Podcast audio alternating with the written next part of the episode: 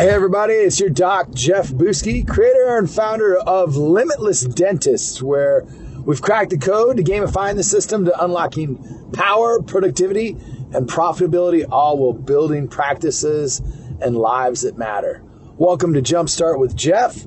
Today's topic is this. As I was mentioning, we've been on vacation. We've been on spring break out in Jackson Hole. Just got home late last night, yesterday, and uh had a fantastic trip, but there's still a lot of little lessons that I got from there and that I want to share with you because it's so, so, uh, so important to be able to share these lessons for us that, uh, that really do allow us to grow and to reflect. So the other night when we were there, we were having, having dinner as a family and just enjoying some time there. And, and the kids and I, and, and my wife started playing hangman. They had little, you know, a little paper uh, placemats there at the restaurant, and we flipped them over and we started playing hangman.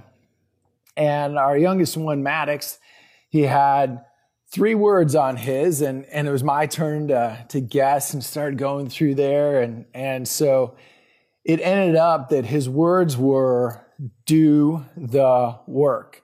Now, this is a saying that we have in Dental Syndicate, which is "do the work," and that is simply to get the results, to reap the fruit of the rewards of doing the work.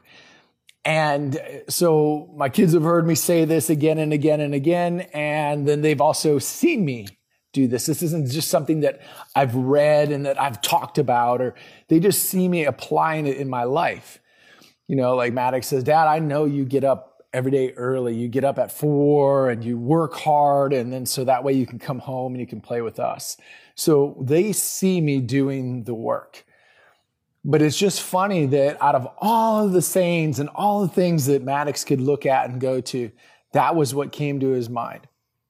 And then it made me also think about uh, a time not too long ago that Abby, our daughter, had one of her little friends over, and they were, they were upstairs playing. They came down, her little friend was spending the night, and they wanted to make some smoothies. And I said, "Sure, no problem," you know, and, and uh, I thought they were just going to put a bunch of fruit in there and some other, maybe even some ice cream, who knows, you know, but they and Abby then said, "Hey, can we put some of your, um, you know, your Power Greens in there?" And Power Greens is like this big canister that we get uh, uh, from the grocery store. It's got like arugula, some spinach, some, uh, some lettuce, and, um, Oh gosh, I don't know, and some spinach, I think, in there too.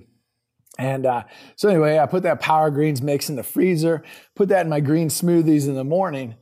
But I think my jaw hit the floor when she asked to put some of that in there. And it's because my kids see me make that every day. And it's just like, wow, you know, I would have, that would have been the last thing that I thought that, you know, she would have asked to put in there and also to give to her friend.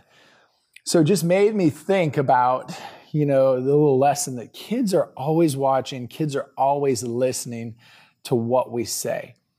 So my question for you today is, is what level or what, what act of greatness do you want your kids to catch you in or to hear you saying that you would love to pass off to them? Do me a favor today. Type in your answer to that message below. What level of greatness do you want your kids to catch you in or to hear you explaining, and, and to be able to have that rub off on them as you, as you go through your life and as you hope that they apply the lessons that you're teaching them through their life? So put in your, your message below. And if this message is resonating with you, do me a favor, share it up and enjoy your day. That's all I've got for you today. I'll check in with you guys again tomorrow. Peace. Power, productivity, give it away. Have a great day, guys.